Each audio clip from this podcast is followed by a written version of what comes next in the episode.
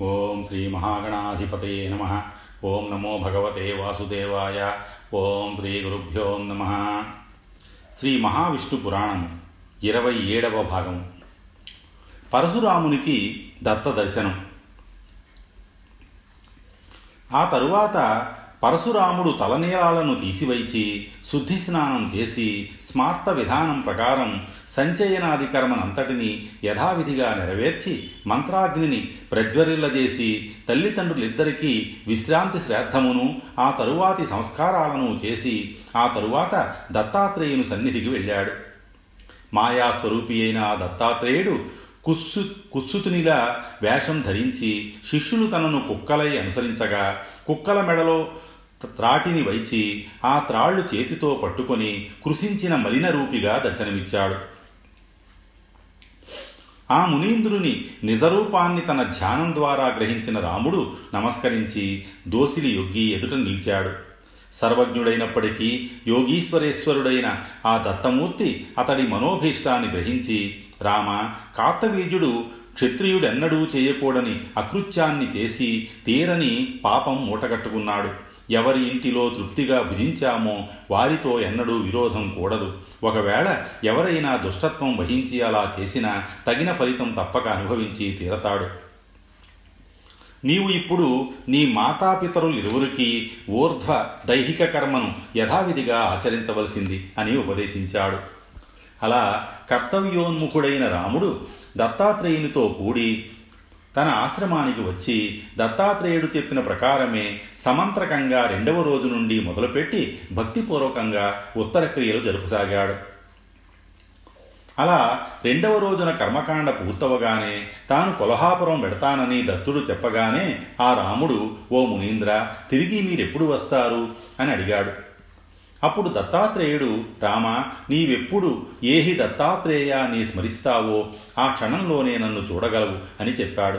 ఇలా దత్తాత్రేయుడు ప్రతిదినము కర్మకలాపాన్ని నిర్వహింపజేస్తూ అశౌచాన్నము అభోజ్యం కనుక భిక్షాటన నిమిత్తమై కొలహాపురం వెళ్ళేవాడు.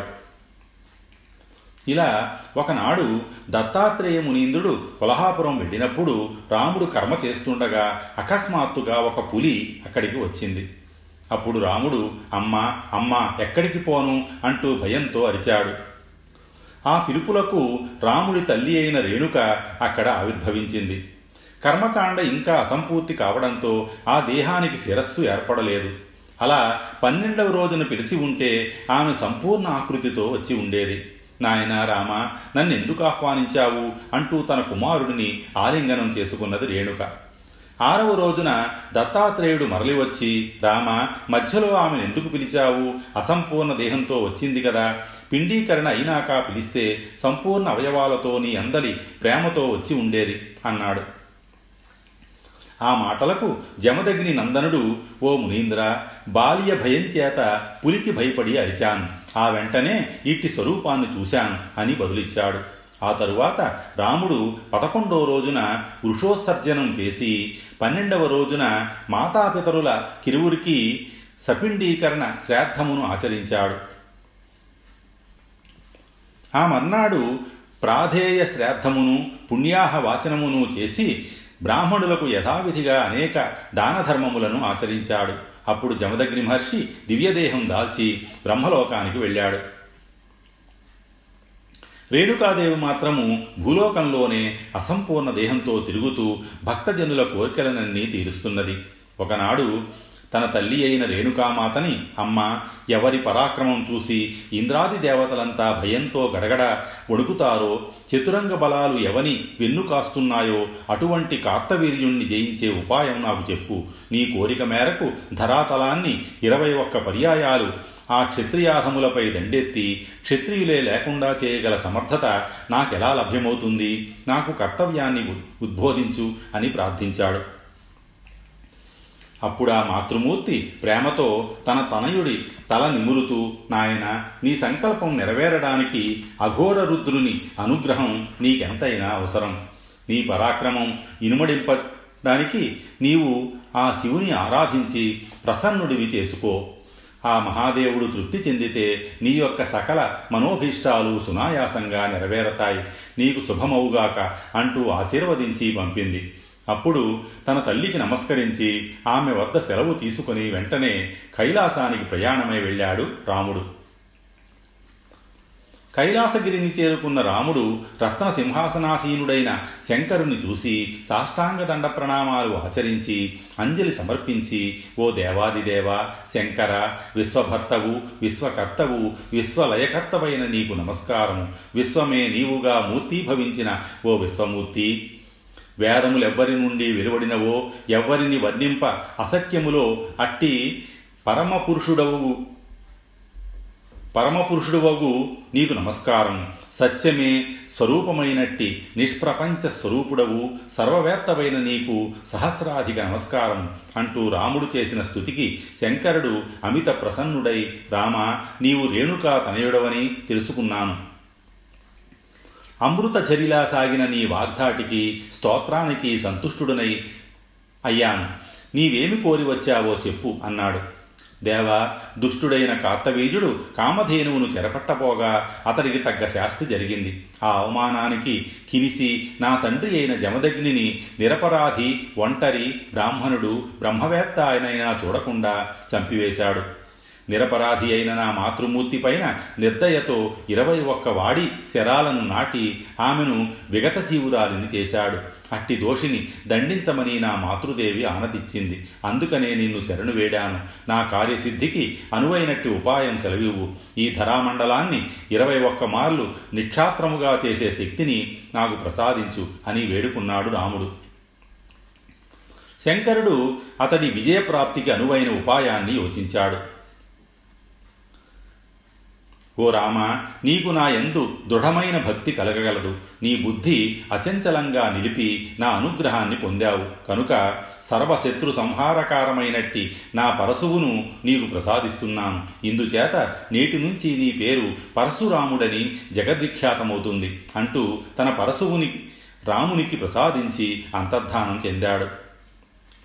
అప్పుడు ఆ పరశువును గ్రహించి పరశురాముడైన జమదగ్ని నందనుడు వేద వేదాంగ విధులతో అక్కడనే గజాననమూర్తిని ప్రతిష్ఠించి రత్నస్తంభయుతమైన మంటపాన్ని ఆలయ ప్రసాదాన్ని నిర్మించి ప్రాసాదాన్ని నిర్మించి ప్రదక్షిణ నమస్కారాదులను సమర్పించి బ్రాహ్మణులకు భోజనాదులను పెట్టి శ్రద్ధగా అనేక దాన ధర్మాలు చేశాడు.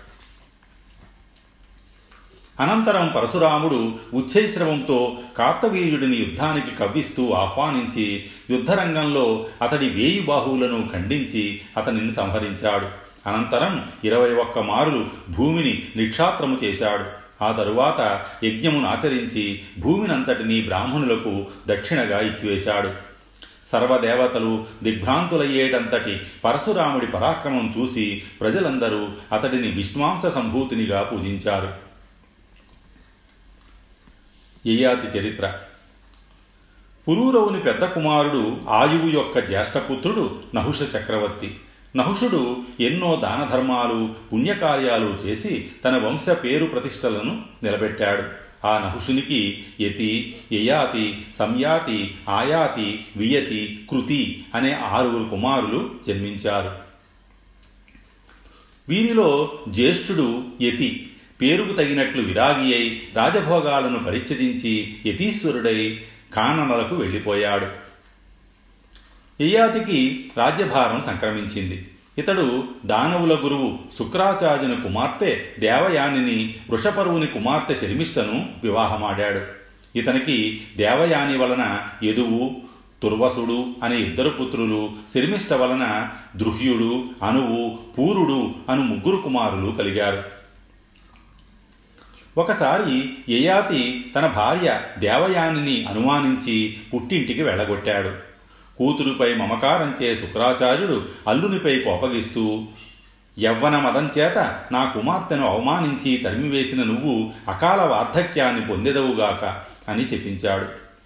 యయాతి ప్రాధేయపడి ఆయనని ప్రసన్నం చేసుకున్నాడు. అప్పుడు శుక్రాచార్యుడు నిష్కృతినిస్తూ నీ వార్ధక్యాన్ని నీ పుత్రులలో ఒకరికి వారి అంగీకారంతో ధారపోస్తే నీకు మరల యవ్వనం లభిస్తుంది.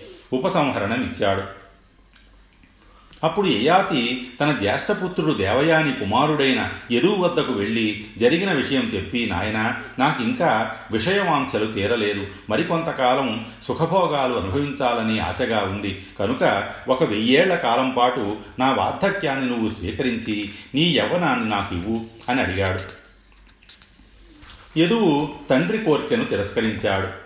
యయాతి కోపించి తండ్రి కోర్కెను తిరస్కరించిన పాపానికి నీకు పుట్టిన సంతానం రాజ్యార్హత లేకుండా సామాన్య జీవితం గడిపెదరుగాక అని శపించాడు. అనంతరం యయాతి మరో ముగ్గురు పుత్రులను అలాగే కోరి వారి నిరాదరణకు ఆగ్రహించి వారిని అదే విధంగా శపించాడు. ఆ తదుపరి పూరుని వద్ద తన కోర్కెను బయటపెట్టగా తండ్రి వార్ధక్యాన్ని స్వీకరించడానికి అతడు అంగీకరించాడు. ఆ ప్రకారం యయాతి తన వార్ధక్యాన్ని అతనికిచ్చి అతని యవ్వనాన్ని తను పొంది వెయ్యి సంవత్సరాల పాటు అభీష్ట సుఖాలను అనుభవిస్తూ ధర్మబద్ధంగా రాజ్యపాలన చేశాడు. అలా వెయ్యి సంవత్సరాలు గడిచిపోగానే యయాతిలో వైరాగ్యభావము ఉదయించింది.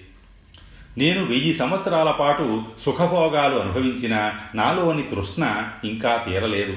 ఈ ఇంద్రియ సుఖాలాలసత్వం చేత నేను పరానికి దూరమయ్యాను తప్ప సాధించినదేమిటి? అశాశ్వతమైన జీవితానందం కోసం శాశ్వతమైన బ్రహ్మానంద పదమును పొందలేకపోయాను కదా అని విచారించి సుఖభోగాలయందు విరక్తి చెంది పూరునికి అతని యవ్వనాన్ని తిరిగి ఇచ్చేసి తన వార్ధక్యాన్ని తీసేసుకున్నాడు ఏయాతి.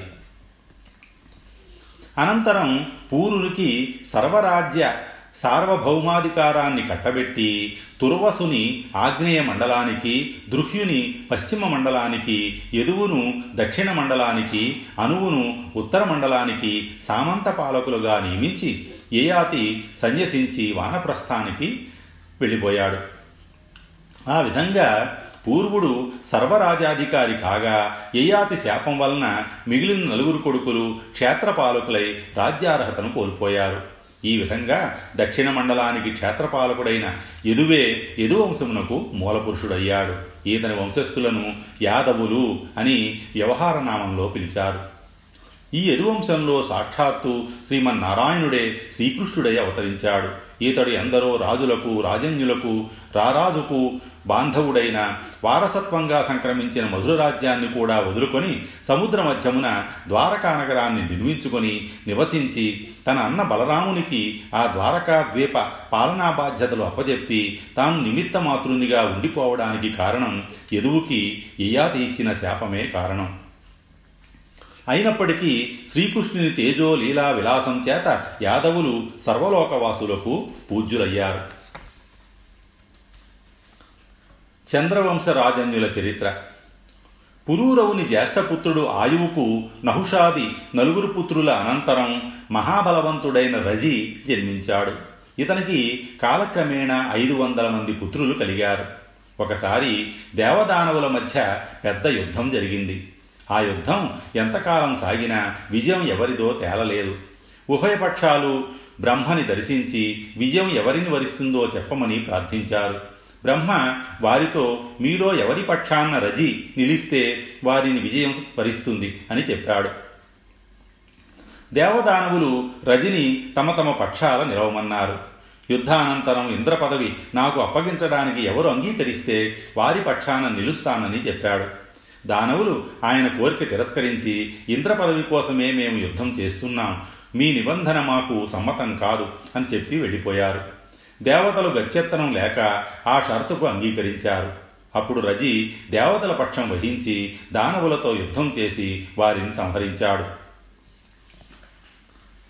అప్పుడు ఇంద్రుడు నమస్కరించి మహాభాగ ప్రాణదానం చేసినవాడు భయాన్ని పోగొట్టినవాడు తండ్రితో సమానం. కనుక నువ్వు నా తండ్రి స్థానంలో ఉండి ఇంద్ర పదవిని స్వీకరించి నన్ను నీ పుత్రునిగా అంగీకరించు అన్నాడు. ఆ మాటల్లోని ఆంతర్యాన్ని గ్రహించిన రజి నవ్వి నాయన పుత్రుని శత్రువులతో యుద్ధం చేసి పుత్రుని రాజ్యాన్ని కాపాడిన తండ్రి తన పుత్రుని పదవిని స్వీకరించడం ధర్మసమ్మతం కాదు. నీ ఇంద్ర పదవిని నీవే ఏలుకో అని తిరిగి ఇచ్చేశాడు. అయితే రజి పుత్రులు స్వర్గానికి వెళ్ళి రజికి వారసులైన తమకి స్వర్గ పరిపాలన దక్కాలని చెప్పి ఇంద్రుని ఓడించి తరిమేసి స్వర్గాన్ని ఆక్రమించుకున్నారు. పదవీభ్రష్టుడైన ఇంద్రుడు బృహస్పతిని సహాయం అర్థించాడు. అప్పుడు బృహస్పతి రజిపుత్రులకు బుద్ధి మోహాన్ని ఇంద్రునికి తేజోవృద్ధిని కలిగించే అభిచార హోమం ఆరంభించాడు. ఆ యాగం పూర్తయ్యేసరికి రజికుమారులు మోహావేశంతో పాపవర్తనులయ్యారు. ఇంద్రుడు తేజోవంతుడై రజికుమారులందరినీ సునాయాసంగా సంహరించి మరల ఇంద్ర పదవిని చేపట్టాడు. ఆయువు మూడవ కుమారుడు రంభునికి సంతానం కలగలేదు. అతని నాలుగవ కుమారుడు క్షత్రవర్ధునికి ప్రతిక్షత్రుడనే కుమారుడు. ఈతనికి కాలక్రమంలో నలుగురు కుమారులు జన్మించారు. వీరి వీరి పుత్రుల వలన ఈ వంశం వృద్ధి చెంది. ఇది క్షత్రవృద్ధిని వంశంగా పేరొందింది. ఇదే విధంగా ఎరువుకు సహస్రజిత్తుడు క్రోష్ఠి నలుడు రఘువు అను నలుగురు కుమారులు జన్మించారు. వీరి మూలాన యదువంశం అనేక శాఖలుగా విస్తరించింది.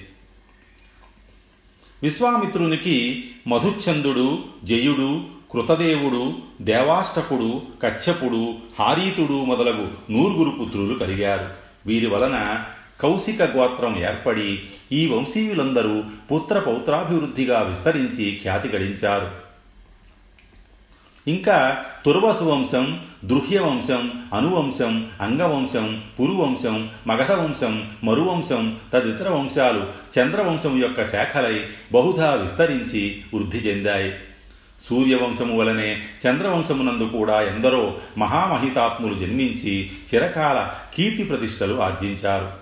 సూర్యవంశమునందు శ్రీరామునిగా అవతరించిన శ్రీ మహావిష్ణువు చంద్రవంశ శాఖాంతరమైన యదువంశమునందు శ్రీకృష్ణునిగా అవతరించి ధర్మస్థాపన గావించాడు. ఇందుచేత సర్వము విష్ణుమయమని అతడే సర్వవ్యాపకుడని అతడే దేవాదిదేవుడని స్పష్టమవుతున్నది. ఆశ్రిత మందారుడైన ఆ శ్రీమన్నారాయణునికి మనసా వాచ కర్మణ ఆత్మార్పణ చేసిన వారి జన్మమే ధన్యం. అంతవరకు మహావిష్ణు పురాణము పారాయణమును గావించిన సూత మహర్షి ఆనాటి సాయం సంధ్యా సమయం సమీపించడం చేత ఆనాటికి ప్రవచనాన్ని ముగిస్తూ సుభుజో దుర్ధరో వాగ్మి మహేంద్రో వసుదో వసు నైకరూపో బృహద్రోప శిపివిష్ట ప్రకాశన జగత్ రక్షణ గావించడి సుందర భుజములు కలవాడు ఇతరులకి అనితర సాధ్యమైన భూభారమును భరించడివాడు బుద్ధి కుశలుడు అనేక అవతారములను ధరించినవాడు సహస్ర సూర్య కిరణ ప్రకాశమే తానైనవాడు. అగు శ్రీమన్నారాయణుని దివ్య పాదార విందములకు సహస్రానేక వందనములు సమర్పిస్తున్నాము. ఓం నమో నారాయణాయ అని శ్రీహరిని కీర్తించాడు సూతుడు. పంచమాధ్యాయము సమాప్తము. స్వస్తి. శ్రీ ఉమామహేశ్వర పరబ్రహ్మార్పణమస్తు.